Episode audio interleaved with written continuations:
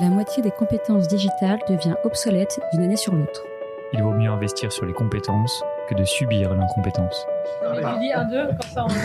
Je suis Sophie, directrice des partenariats d'OnTrain, agence de formation sur mesure pour les métiers du digital et de la tech. Avec l'Avant-Garde, on vous propose de rencontrer nos trainers, ceux qui font le succès de nos formations, ceux qui ont un temps d'avance. Ils sont spécialistes marketing, data, acquisition, produits et ils viennent vous confier en 5 minutes les clés de leur efficacité. Ce sera court, concret et ce sera utile demain. Bonjour Amine et bienvenue dans un nouvel épisode de l'Avant-Garde. On est ravis que tu sois avec nous aujourd'hui et on va parler de l'appel de découverte euh, pour des sales. Mais avant ça, est-ce que tu pourrais commencer par te présenter rapidement, s'il te plaît? Bonjour Sophie, très content d'être là aussi.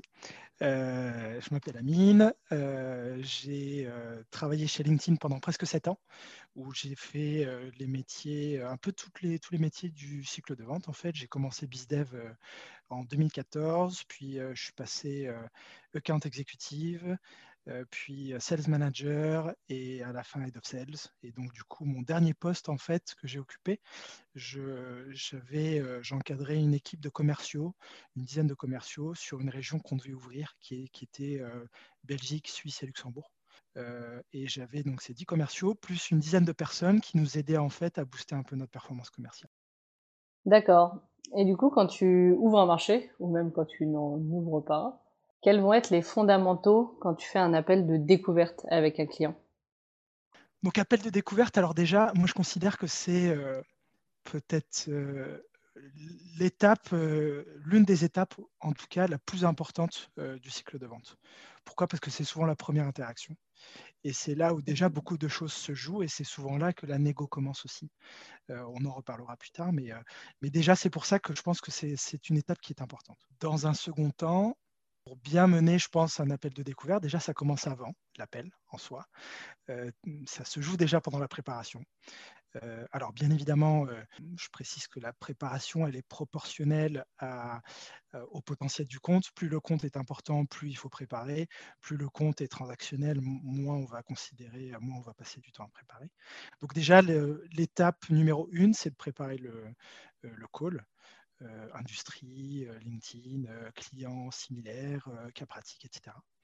Et ensuite, pendant l'appel en tant que tel, je pense que c'est important d'avoir une structure, une trame dont on va parler, d'avoir en tête que cette trame est théorique et que bien, ça, reste un, ça reste un idéal, bien évidemment, et que la pratique, en fait, va juste nous permettre de, de mettre en place cette théorie-là tout en gardant le naturel. C'est ça le plus important, en fait. Oui, d'accord. C'est toi qui vas vraiment garder le leadership pour euh, timer la vente. Oui, tout à fait. J'utilise deux frameworks et mes équipes aussi. C'était un petit peu ce que je, présentais en fait à tous mes nouveaux embauchés. Le premier, c'est une structure d'appel que, je détaille en fait en six parties.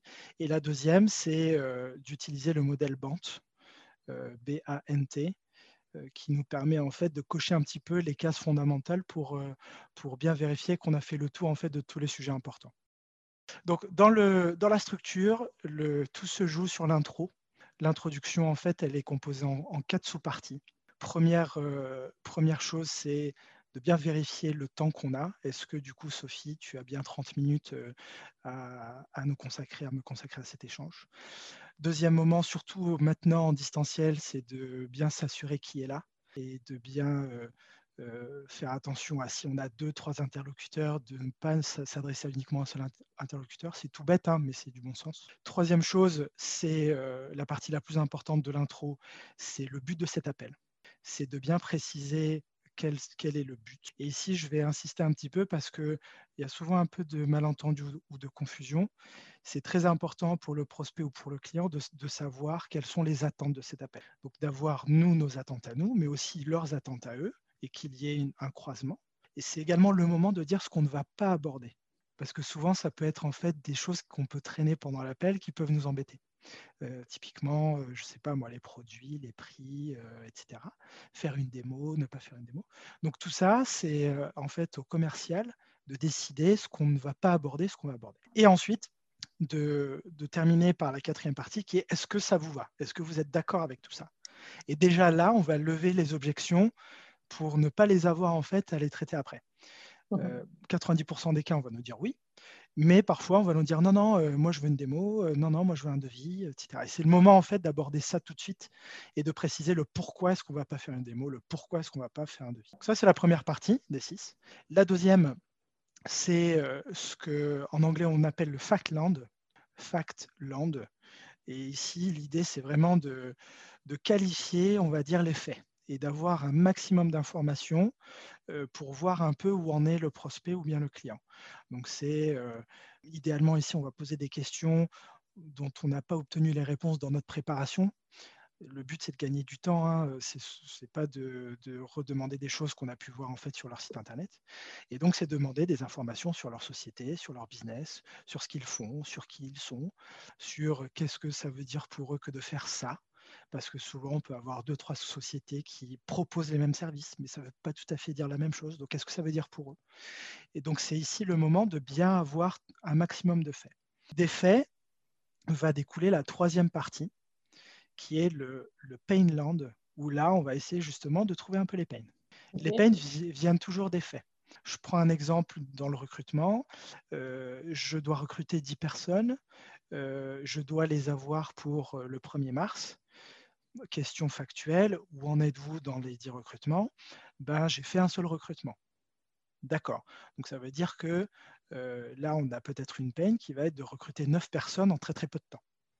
Et ici, on va pouvoir creuser en fait cette, peine-là en demandant euh, un peu plus d'informations. Qu'est-ce qui se passe si on ne le fait pas Donc le coût de l'inaction, euh, quelles sont euh, les, pressions que vous avez, qu'est-ce qui vous empêche en de faire ces neuf recrutements-là, etc., etc. Et là, on va aller un petit peu dans une partie qui est un peu délicate parce que ça fait appel à un peu d'émotion, soit de la part du prospect ou, du client, soit de notre côté à nous, parce qu'on sent que c'est peut-être là où les choses se jouent.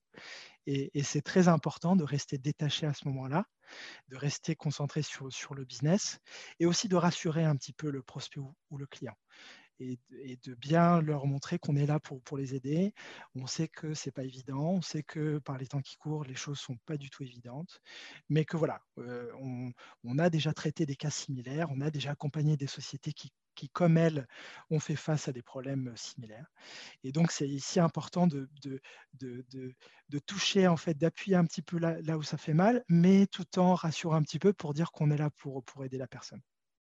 Ok, super. Et est-ce que tu pourrais nous en dire un petit peu plus sur ta deuxième méthode? Sur la deuxième méthode, donc la méthode BANT, qui est une méthode très, je dirais, euh, euh, très scolaire. Hein. Euh, B pour budget, A pour autorité, N pour need et T pour timeline.